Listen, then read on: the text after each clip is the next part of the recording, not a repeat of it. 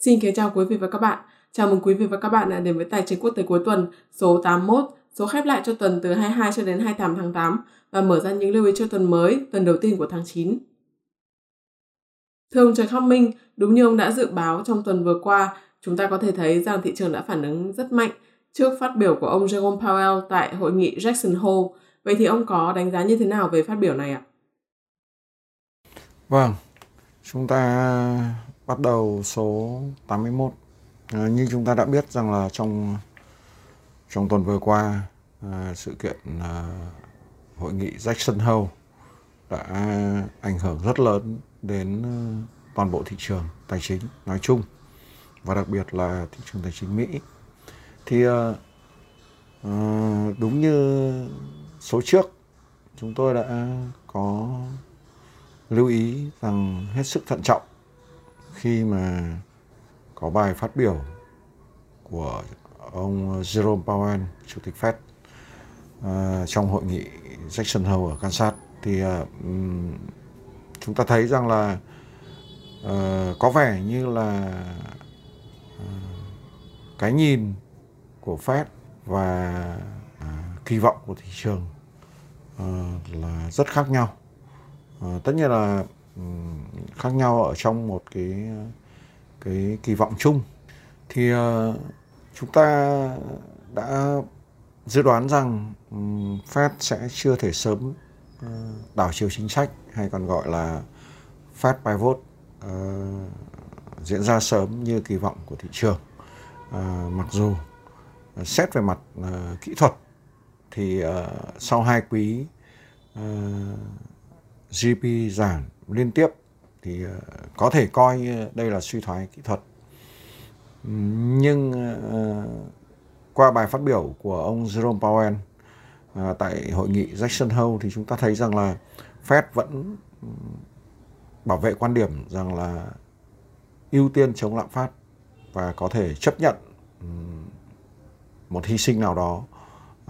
Ví dụ như là thị trường có thể sẽ suy thoái nhưng mà Fed hy vọng sẽ là có thể khống chế được. À, chúng ta nhìn vào biểu đồ tiếp theo thì chúng ta thấy rằng là về thực trong thực tế thì uh, Fed Fund Rate uh, uh, thực tế thì vẫn nhỏ hơn không. Đây là một uh, điều rất là đáng kinh ngạc uh, khi mà bạn cho rằng lạm phát đang ở mức cao nhất trong vòng 40 năm. Ừ. Chúng ta nhớ rằng trong chu, chu kỳ thắt chặt cuối cùng gần đây nhất ờ, vào năm 2015 đến năm 2019 thì ờ, lãi suất thực tế ờ, đỉnh cao vào khoảng dương 2%. Trong khi đó thì lạm phát không quá 3%.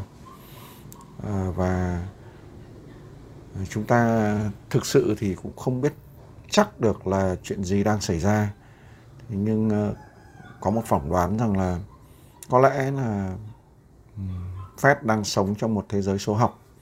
Và thị trường trong một uh, thị trường thì lại nhìn uh, nhìn nhận trong một thế giới hình học. Uh, trong trường hợp ở đây thì điều này có nghĩa là uh, lãi suất đã tăng uh, lên 2,25% nhưng so với các chu kỳ thắt chặt trước đó thì ờ, chúng ta thấy rằng là do lãi suất thực tế vẫn ở dưới không cho nên là Fed đánh giá rằng vẫn có thể tăng thêm được nhiều hơn. Nhưng uh, chúng ta thì uh, thì lại nhìn con mắt khác và thị trường kỳ vọng theo một uh, cái nhìn hình học. Bởi vì uh, trong quá khứ thì tất cả những năm đó à, thị trường đều giao dịch với lãi suất kép. Trên cơ sở cái nhìn như vậy thì lãi suất đã tăng 10 lần kể từ khi Fed bắt đầu à, tăng lãi suất trong chu kỳ thắt chặt trung bình. À, và lãi suất thì hầu như không tăng gấp đôi. Trong một thế giới hình học thì chúng ta biết rằng là à, đó là một sự thắt chặt rất lớn. Vậy thì điều gì quan trọng hơn và độ lớn hay là sự thay đổi thì cho đến nay lạm phát vẫn còn cao và điều kiện tài chính không quá eo hẹp. À, chúng ta cũng quan sát thấy rằng là thị trường à, việc làm à, là một trong những điều kiện tiên quyết để à, Fed đánh giá về sức sức mạnh của nền kinh tế thì vẫn khá tốt hay còn gọi là sự toàn dụng lao động đã thể hiện rất rõ qua các ờ, số liệu báo cáo nhiều kỳ liên tiếp. Ờ, và thị trường dường như thì ờ, cho rằng Fed đã thắt chặt hơn rất nhiều và họ chỉ cần làm thêm một chút nữa thôi. À, đó là kỳ vọng của thị trường. Và do đó do vậy thì thị trường à, cách đây một vài tuần thì vẫn à, tranh cãi rằng là sẽ sớm kết thúc chu kỳ tăng lãi suất ờ, và Fed sẽ phải giảm lãi suất sớm. Nhưng ờ, ờ, thực tế thì sau bài phát biểu thì thị trường khá thất vọng.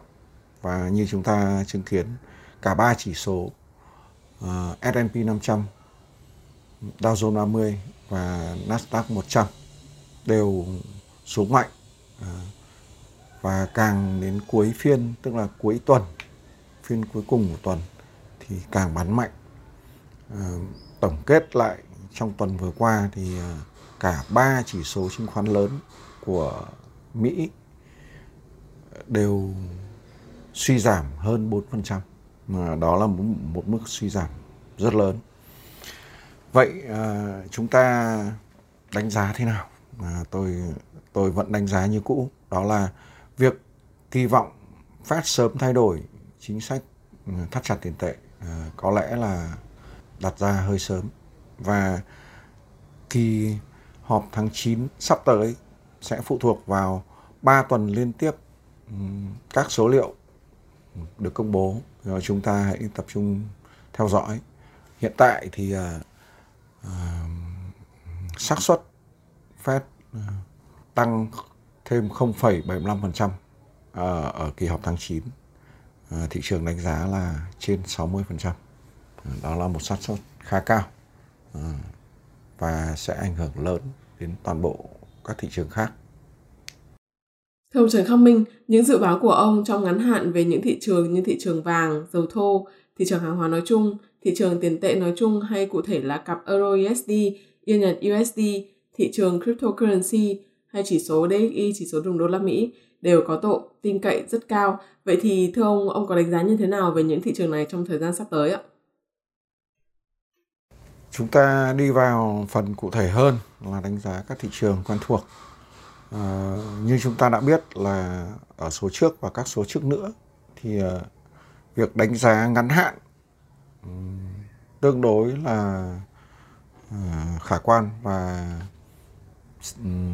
các thị trường đều dịch chuyển theo xu hướng mà chúng ta đã đưa ra dự báo trước đó. Tuy nhiên, à, việc à, đúng hay sai thì vẫn hoàn toàn phụ thuộc vào thị trường bởi vì à, khi đưa ra các dự báo một phần nào đó là dựa trên tính toán cá nhân cho nên là vẫn có mang tính chủ quan do đó các bạn đừng thắc mắc đúng hay là sai mà hãy lưu ý đến vấn đề ừ, thông qua những dự báo ờ, ngắn hạn để khống chế rủi ro cho bản thân mình thật tốt.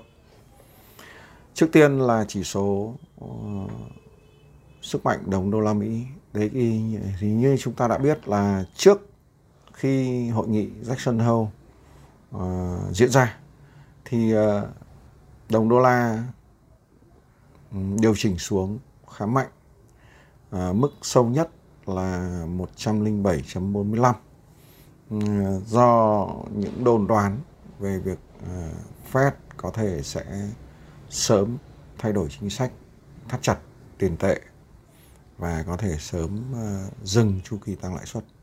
Tuy nhiên khi mà bài phát biểu của Jerome Powell à, được à, thực hiện thì uh, chúng ta thấy rằng là đồng đô la Mỹ phục hồi rất mạnh. Và nó kéo theo những ờ, thị trường khác. Đánh giá ngắn hạn trong tình huống DXY vẫn tích lũy trên mức ờ, 107.45 nó vẫn tiếp tục hướng về khu vực 109.12 cho đến 110 thậm chí uh, có thể vượt qua khu vực đó à, chúng ta lưu ý rằng chỉ còn có 3 tuần nữa thôi thì là sẽ đến kỳ họp tháng 9 à, và Fed thì à, được dự báo. Tất nhiên là tôi dự báo thôi chứ còn thì à, xảy ra như thế nào thì chúng ta lúc đó sẽ biết. À, tôi vẫn dự tính rằng Fed có khả năng sẽ tăng tiếp 0,75% mà lãi suất. Và như vậy thì ở đồng đô la Mỹ vẫn có thể mạnh lên. Và do vậy, cặp tiền euro đô la Mỹ tiếp tục có xu hướng yếu đi. Và trong tuần thì ờ, trong tuần vừa qua thì đã có lúc xuyên thủng. Ờ, đáy ờ, trước đó là ở 0.9951 vậy đánh giá ngắn hạn, nếu cặp tiền này vẫn tiếp tục điều chỉnh ở dưới mức 1.0089 ờ, thì nó vẫn có xu hướng suy giảm về khu vực ờ, 0.9900 cho đến 0.9800 ờ, đó là một khu vực rất ít ai có thể tưởng tượng được ừ, vì nó chỉ diễn ra cách đây 20 năm. Cặp tiền thứ hai quan trọng đó là đô la Mỹ, yên Nhật thì chúng ta thấy là vẫn như đánh giá của các số trước là cặp tiền này vẫn tiếp tục có xu hướng tăng trưởng. Đánh giá ngắn hạn, nếu tích lũy ở trên mức ờ, 135.8 thì cặp tiền này đang hướng về test lại khu vực 139 cho đến 140 à, thậm chí là có thể là cao hơn. À, nếu như sắp tới chính sách tiền tệ à, siêu nới lỏng à, của BOJ vẫn tiếp tục không thay đổi. À, XAU à, vàng chỉ số thì chúng ta thấy rằng là trong tuần um, vừa qua thì vàng hồi phục liên tiếp. Tuy nhiên đến phiên cuối tuần đặc biệt là sau khi mà ông Jerome Powell phát biểu thì vàng bị bán khá mạnh và dừng lại ở khu vực à, 1736 1738 đô la Mỹ một ounce. Đánh giá ngắn hạn uhm, nếu tiếp tục điều chỉnh ở dưới mức 1765.36 đô la Mỹ một ounce thì à, vàng sẽ hướng đến khu vực 1727 à, trên 1722 đô la Mỹ một ounce. Xin lưu ý khu vực này rất quan trọng. Nếu uh, mức à, uh, 1722 đô la Mỹ một ounce bị phá vỡ uh, hoàn toàn thì vàng có thể xuống sâu nữa và trong tình huống uh, Fed tiếp tục tăng lãi suất đô la Mỹ vẫn tiếp tục tăng thì vàng rất có thể lùi về khu vực dưới mức à, 1.650 à, cho đến 1.600 đô la Mỹ một ounce. À, điều đó không phải là không thể. À, nhưng trong ngắn hạn thì chưa chưa xảy ra ngay. Dầu thô chúng ta thấy là trong tuần vừa qua thì dầu thô cũng có hồi phục rất ấn tượng và có lúc lên cao nhất là 95.72 đô la Mỹ một thùng trước khi điều chỉnh trong hai phiên cuối tuần. Thì ờ, đánh giá ngắn hạn là nếu mức 95.72 đô la Mỹ một thùng được uh, vượt qua một cách rõ ràng và tiếp tục tích lũy ở trên đó thì giá dầu thô có thể tăng trưởng lên khu vực 100.2 cho đến 104.7 đô la Mỹ một thùng.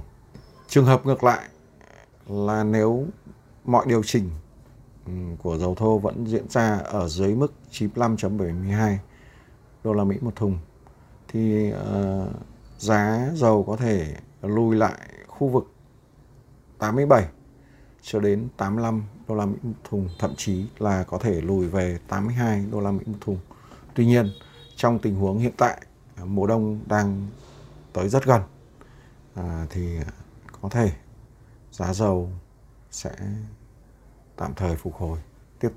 Cuối cùng, thị trường tiền mã hóa thông qua chỉ số crypto Major Index thì à, đánh giá ngắn hạn là mọi điều chỉnh của chỉ số này ở dưới mức 110.9 và đặc biệt nếu mức 86.45 bị bẻ gãy thì chỉ số này sẽ quay lại khu vực 79.45 cho đến 64.77 để test lại. Đáy và chúng ta lưu ý rằng là um, sau bài phát biểu của ông Zero Power ở Jackson Hole thì thị trường tiền số cũng bị bắn tháo cùng với cả thị trường chứng khoán, thị trường hàng hóa nói chung. À, do vậy chúng ta cũng nên để ý đôi chút đến tình hình cơ bản, các thông tin cơ bản nói chung. Chào các bạn, chúng ta kết thúc số 81 ở đây và hẹn gặp lại các bạn ở số tiếp theo. Và ngày mai sẽ là một ngày khác. Và xin cảm ơn ông Trần Khắc Minh đã chia sẻ những đánh giá cũng như những phân tích cùng các quý vị khán giả. Thưa quý vị và các bạn, trong tuần này chúng ta cần lưu ý đến những công bố liên quan đến chỉ số CPI và GDP của những nước thuộc khu vực Eurozone. Ngoài ra, đối với thị trường kinh tế Mỹ nói riêng và thị trường tài chính thế giới nói chung thì chúng ta còn cần theo dõi những công bố liên quan đến chỉ số PMI, ISM của thị trường Mỹ và vào cuối tuần chúng ta cũng sẽ có bản tin phi nông nghiệp NFP kỳ tháng 8 được công bố. Chúng tôi xin kính mời quý vị và các bạn và các nhà đầu tư hãy chú ý theo dõi và cẩn thận khi giao dịch trên thị trường.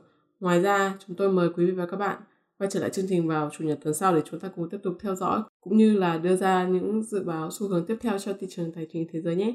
Xin cảm ơn các bạn. Các bạn có thể đưa ra những câu hỏi, chủ đề mà các bạn quan tâm ngay dưới phần comment video hoặc trên trang Facebook của ông Trần Khắc Minh. Ngoài ra, hòm thư trần khắc minh tcqt gmail com cũng luôn hoạt động để nhận những thắc mắc đến từ các bạn. Những câu hỏi chủ đề được đề xuất bởi các bạn sẽ được ông Trần Khắc Minh giải đáp trong các số tài chính quốc tế tiếp theo. Nếu quý vị quan tâm và muốn được cập nhật, theo dõi những tin tức mới nhất từ chúng tôi, xin mời quý vị hãy bấm vào đăng ký theo dõi kênh YouTube Trần Khắc Minh, bấm subscribe và chọn sau khi đăng ký theo dõi kênh, các bạn hãy nhớ bấm vào biểu tượng hình chuông ngay cạnh nút đăng ký theo dõi, chọn thông báo cho tất cả để sau đó YouTube sẽ gửi cho các bạn những tin nhắn cập nhật ngay khi mà chúng tôi đăng những video cũng như là tin tức mới.